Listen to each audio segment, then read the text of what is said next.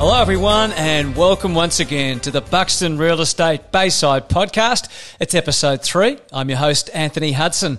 And coming up, we get the latest market news. We'll ask how big May 11 might be for the property industry. We'll highlight some great properties that are for sale now through Buxton Real Estate. And of course, those war stories from our team that have seen it all.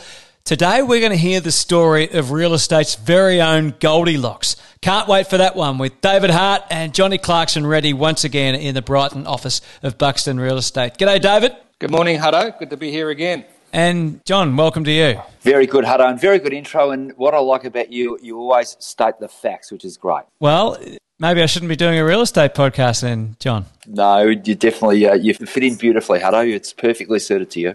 Now, to be serious, it does feel like there's a bit more optimism, um, certainly around the country, and we've seen some of the real estate rules relaxed in other states, which I'm sure you guys are probably a little bit jealous of. But broadly speaking, um, do you feel like there's a little bit more optimism? Hutto, I think without doubt there's more optimism now. I think that, well, particularly the federal government is has got a view to get things opened up again and to get business back on track by the middle of the year. Uh, we're certainly seeing an increase in activity from people prepared to, to make offers on properties and, and buyers getting engaged. So, uh, you know, nonetheless, I think that Victoria might be a little bit slower than our neighbouring states. Whether that's a good or a bad thing, I don't know. But there is certainly optimism. And the news that we're hearing with um, the freeing up of open for inspections within limitations in other states uh, it'll flow on here eventually. So, absolutely, it's, uh, the signs are certainly better than they were when we spoke two weeks ago. So, what is the significance of May 11, do you think, from a, uh, a local point of view?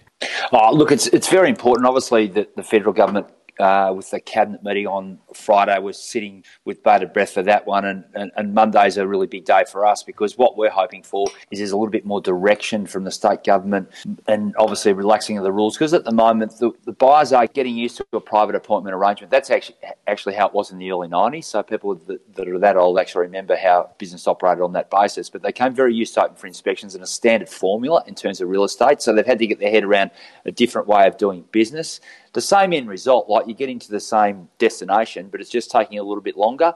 And hopefully Monday, we all of the view that they might be in a position where they can make it a little bit easier, hopefully open up inspections, hopefully an ideal situation of going back to a maximum of 10 people, and that'll give some, some more competition and some, some genuine confidence in the market again. Is that what you're expecting, David? Uh, absolutely. And, you know, what we're looking forward to is when we can conduct some public auctions again. Now, that mightn't be your typical auction out in the street with a big crowd there. It might be in a private boardroom environment with a limited number of people or whatever. But I think that the public, you know, it's not, not everyone loves to have to go and bid at an auction, but I think it's it's the, the good properties sell best at auction. There's a real finality to it from vendor and buyer's point of view.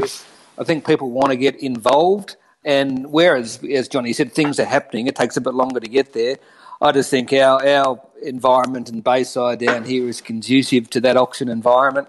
Um, and again, not the have, not to have 150 neighbours all watching, but to, to put people in a situation where they can come along and participate in a safe environment, but uh, actually get engaged with the process and, and bring it to a head. So um, hopefully the news next week is good news. Uh, but certainly we are um, optimistic of that happening. Are people getting more used to the current situation so there might actually be a bit more movement on properties soon? I think, look, I've just done a, a, print off this morning of all the properties that have sold in Bayside in the last couple of weeks, and the numbers aren't huge, but they're certainly there. And I think we're in a situation now where you need to get buyers and vendors back on the same floor. Uh, as we discussed in our last podcast, we can say the market might have come back 10%. I can tell you now, the buyers come back far more quickly than the vendors.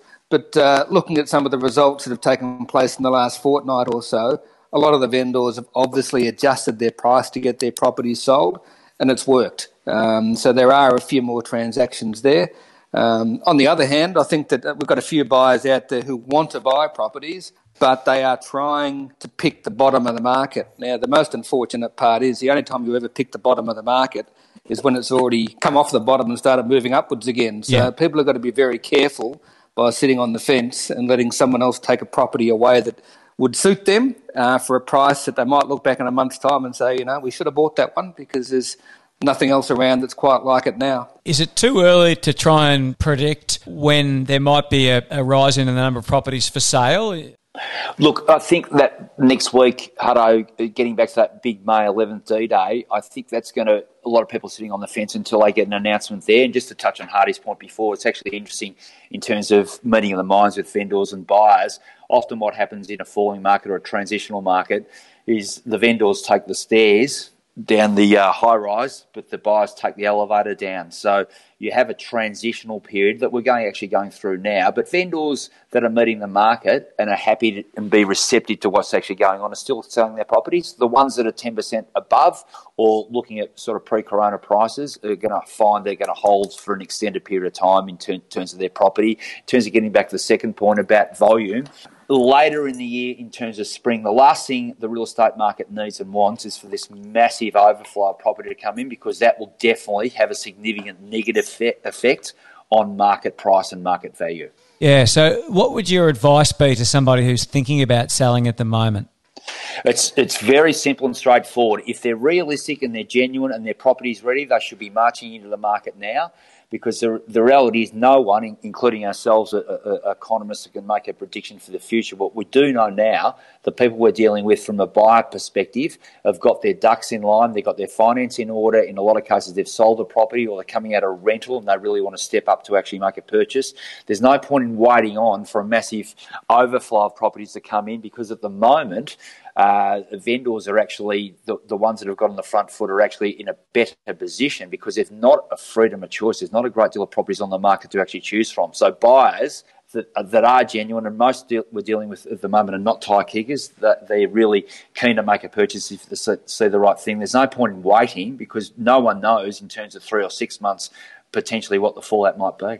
And on that, on that, Hutto, next week is so critical because we've got a few vendors who have had their photos taken they're ready to go, but they want just some confidence. They're waiting for a little bit of confidence to know that things are going to open up a little bit. They want to sell, but they're just, you know, it might be a week, it might be three weeks, but they are at the starting gate, ready to get their property on the market, but they just need that confidence that things are going to be eased up a little bit. So um, you know, we don't want to see the oversupply, but certainly I would expect in the next month, six weeks, you're certainly going to see an influx of uh, a few more coming on the market. Talk about a few that are on the market shortly. What's happening in the market with rentals and so forth?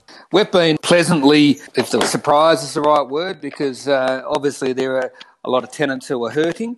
Uh, but we're finding that uh, landlords and tenants have been absolutely fantastic, generally speaking, in trying to work things out. And in the in the vast majority of cases, we've had landlords and tenants agreeing on some kind of relief. Um, so whereas we anticipated, we, you know, we got a pretty substantial rent roll. We anticipated having a real knee-jerk reaction where we had battles between tenants saying, "I can't pay rent, don't want to pay rent."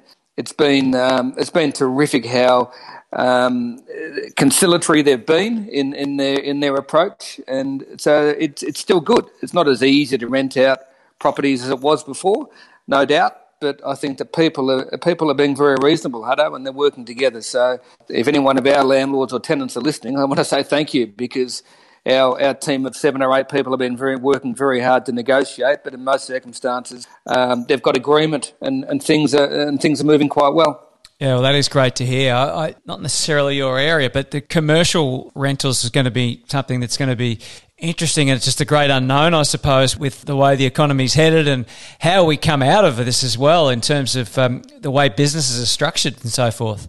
That's interesting because I was talking to a, uh, a commercial agent last week, and, and one of their concerns is because a lot of these people who have got substantial commercial spaces that they are renting themselves, and all uh, the vast majority of their staff are working uh, remotely. Yeah, and it's working particularly well they're saying, well, do we need to have this X number of square metres of office space when potentially we don't? We can have most of our staff working remotely and save ourselves a fortune. So, you know, we're not commercial agents here, but certainly I think that's going to be a, a very interesting time in the next few months to see if there is a is a recalibration of people's thinking on how they run their businesses and whether they need to spend, you know, the thousands of dollars that we all do on commercial rental space.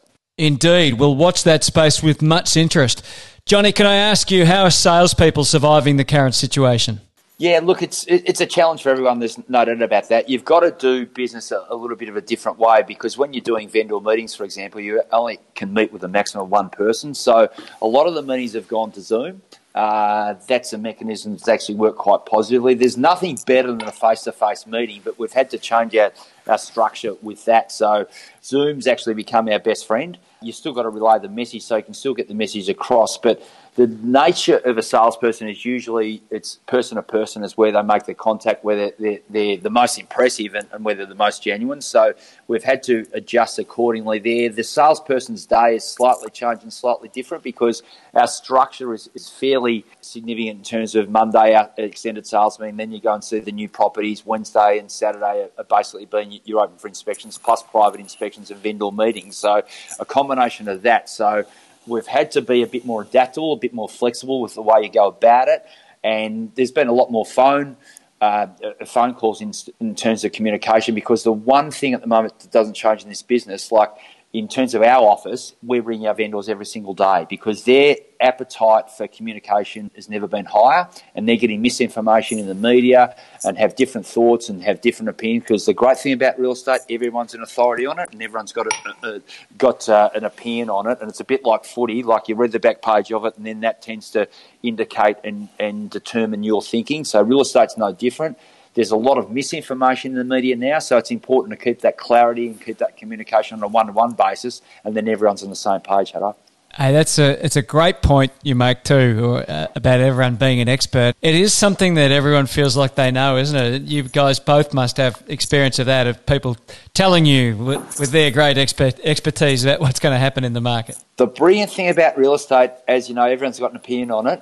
And when you go in an appointment and you, you say to someone in terms of a vendor, oh, what do you think it's worth? And they say, well, that's what you're here for, you're the expert. And then you give them a back a price, uh, oh, look, we think the opinion of value is around one and a half. Oh, we thought it was three million. So they all have an opinion, I can assure you. And, and mentioned in our first podcast, the great reason why we still have a job, because there's always a 10 to 15% disparity between vendors' expectations and where the market's actually at. So our job is to give the information across, be genuine, be sincere, and offer opinions of value that are actually within the within the realms of, of what the vicinity of the price should be worth. Because if not, you run into a hell of a headwind. And I think it's fair to say, Johnny, too, that every single person has a friend that we always call affectionately Eddie the expert. So everyone knows someone who knows better about what they should or shouldn't do, and um, I'm sure they're all well-meaning, uh, but they can occasionally interfere in the process. And they they all know which way, which direction the market's heading too, don't they? They know better than we do. Exactly. all right, let's talk about a couple of properties that are on the market. Uh, 21 Margarita to start with. Uh, yeah, 21 Margarita. look, it's simply one of the best contemporary houses I've seen in Bayside.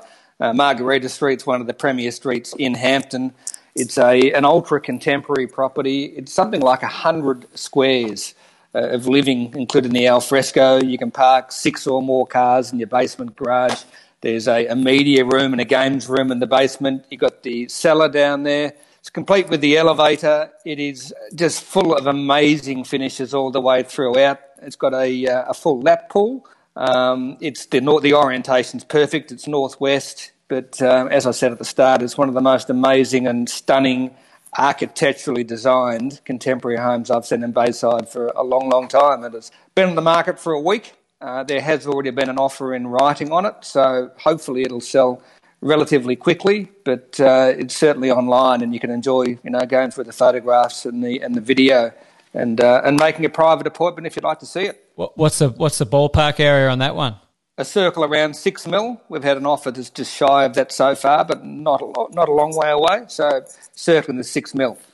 All right, that sounds like one in your league, uh, Johnny. Uh, 48B Lucas. 48B Lucas is a brand new town residence. It's got a little plunge pool, which is not that common in town residents living. It's full of natural light. Lucas Street's one of the best two or three streets in Brighton East. It has a beautiful garden or gardens or park that separates from the next street in, in Regent Street. Uh, we're chasing something in the high twos for that one, but it's brand new, it's contemporary, it's got a downstairs alternate master bedroom, all the right finishes um, in a beautiful tree lined street. Nice. 39, uh, 39 black. Yeah, beautiful, beautiful property. Walking distance and metres to Church Street. And as you know, Church Street is the shopping mecca of Bayside and probably Victoria, as your wife would uh, be able to give uh, credit to Hutto and also your good self, because I know you're a pro- prolific spender of the dollar when it comes to buying presents for other people. Got a real European flair about it. Four bedrooms, three bathrooms, uh, car parking for four. It's an EOI uh, with the date of June 3rd, and the price range around there is about 4.5 to, to 4.7 is, is where we believe we'll get our interest. All right, and 27 Laverton Street. Yeah, good, uh, good, good property. This one, different sort of price range. Three bedrooms, uh, two bathrooms, uh, good garaging. Sits at sits at the rear. Once again, in a really high profile position, walking distance to uh, the Dendy Village in terms of with with hall hands and and cafes and fruit shops. So very handy to public transport too. The bus just around the corner sits on a single level with the right aspect northwest facing at the rear. So that's one that we just bounced the ball on, and we'll get our first inspections on Saturday. We've already had 14 inquiries on that. And the great thing about this market is, if you're dealing with people, they are genuine buyers. So we're looking forward to Saturday. All right, sounds sounds like things are uh, really heating up. Let's finish with some war stories. I'm saying plural because I'm going to demand something of Hardy today. Uh, but Johnny, can I lead you in by saying what kind of uh, people and personalities succeed and survive in real estate? Well, the ones that don't are the ones that overpromise and underdeliver. The ones that uh, think about putting a massive price on a property when it's not worth that, and the ones that go go about their business and don't keep their word really struggle, and especially struggle in this industry here. But there's a range of personalities that Hardy have seen, myself I've seen over the years come and go. The, the, the five minute wonder who comes in and sells three properties and you don't hear from for the next 12 months. But there's a range of personalities, and I know Hardy's dealt with a number of them over the years, and I'm sure he'd like to share a couple of little examples there. Uh, well, we have, Hutto, and, and as Johnny said, we've seen a lot of interesting characters over the years, and one that sprung to mind was back in the early 90s, which was in, during the recession years, which were pretty tough years, and we had uh, a few people floating into real estate from other professions, and if you if you knew someone working in real estate or had a contact, it wasn't that hard to get a gig at the time. Someone was always happy to give you a desk. And one gentleman who joined real estate, for, for the sake of the story, we'll call him Des. Um, and Des had absolutely no experience whatsoever, but he made up for that with enthusiasm. And back in those days, we used to roster on the Sunday open for inspection run where a single salesperson might do half a dozen opens. Um, and I think it's fair to say that in those recession years, you could go and do half a dozen opens and not see one person come through a house. Wow. And that was hard enough in itself on Des's allocated Sunday, on his rostered day. Um, anecdotally, Des had had a very, very heavy Saturday night, uh, which makes things even harder when you've got to go and, um, on, a, on a winter's day open six properties. But nonetheless, he fronted up full of bravado and um, opened his first five properties for the day. And I think he saw two people for the whole day. And um, fair to suggest by the end of his fifth open for inspection that uh, Des was stuffed. and uh, he turned up at his last open for inspection of the day. It was a cold afternoon. It was wintry. He parked his car at the front, put his board out there, put his flag in the flag holder, and went inside. And sure enough, as expected, for his first 20 minutes or so, not a person came through the house, not one. So, in his wisdom, on the back of that hard Saturday night, Des thought, well, I'm going to go and have a lie in the bed for 10 minutes and just recharge the batteries. Surely, if someone walks in now, I'll hear them, I'll jump up and I'll go to the front door and greet them. Well, you can probably guess the rest of the story here, Hutto, because 20 minutes later the vendors arrived home, only to see Des's car still parked out the front of the house and the flag still blowing in the breeze and the open for inspection board there. And upon further investigation, they found Des tucked up under the blankets, head on the pillow, snoring very contentedly in one of the kids' beds. So suffice to say that Des's real estate career was uh, shortly thereafter freed up. So there's someone who perhaps will not survive in the in the current market. But that's certainly one story that uh, oh, I affectionately recall. Yeah, fantastic. You, you, cater for all sorts of uh, people in this business, Hutto, I, I can assure you. Now, I can't top that one with with Hardy today, but what we can talk about, it's amazing the different personalities you deal with in this particular business. And one sale that does stand uh, was in the early 2000s, and there was a really high profile AFL legend who I managed to sell a property uh, to in the early 2000s in March of that year. And this AFL legend is actually even a bigger name than you, Hutto, so I'm talking wow. serious top of the town. Yeah, I know you can say well because there's not many that actually fit that criteria. But I had the privilege of dealing with this particular gentleman in March of that year, and his employment may have been uh, short lived within that particular season and that particular year, and managed to resell it for him. Uh, later in the year, actually October. So there was a change from March to October, where his employment situation did change from being given a position at the top ed at one of our Bayside clubs down here and managed to sell it for him in October. But having said that, the pain was short lived because we managed to put half a million in his pocket from wow. the purchase to the actual to the actual sale period. The market was very kind to him, but he made some very astute, him and his wife were very astute in terms of making some adjustments to, to the house in terms of decorating and creating and, and, a value in it and, and adding a, a, product in the end that was pretty poorly presented initially went on the purchase, but really well done uh, on the other end when it actually did uh, sell. And I reckon take a little bit of investigation, you might arrive at the person who that is, Hutto. I might, but I better not for the sake of this. Uh, I'll talk to you about it off air. Uh, Johnny and Hardy, great stories uh, this week. And uh, as you said, let's keep our fingers crossed that things will open up and in the right way and uh, that the market on all fronts starts to just to pick up and gives people that confidence. Uh, and we see plenty at your doorstep soon. Absolutely. Thanks again, Hutto. Really uh, good fun to join and to have the conversation with you again. Good stuff. David Hart and Johnny Clarkson joining us there from Buxton Real Estate. You can get in contact with them if you're going to buy, you want to sell. Of course, buxton.com.au.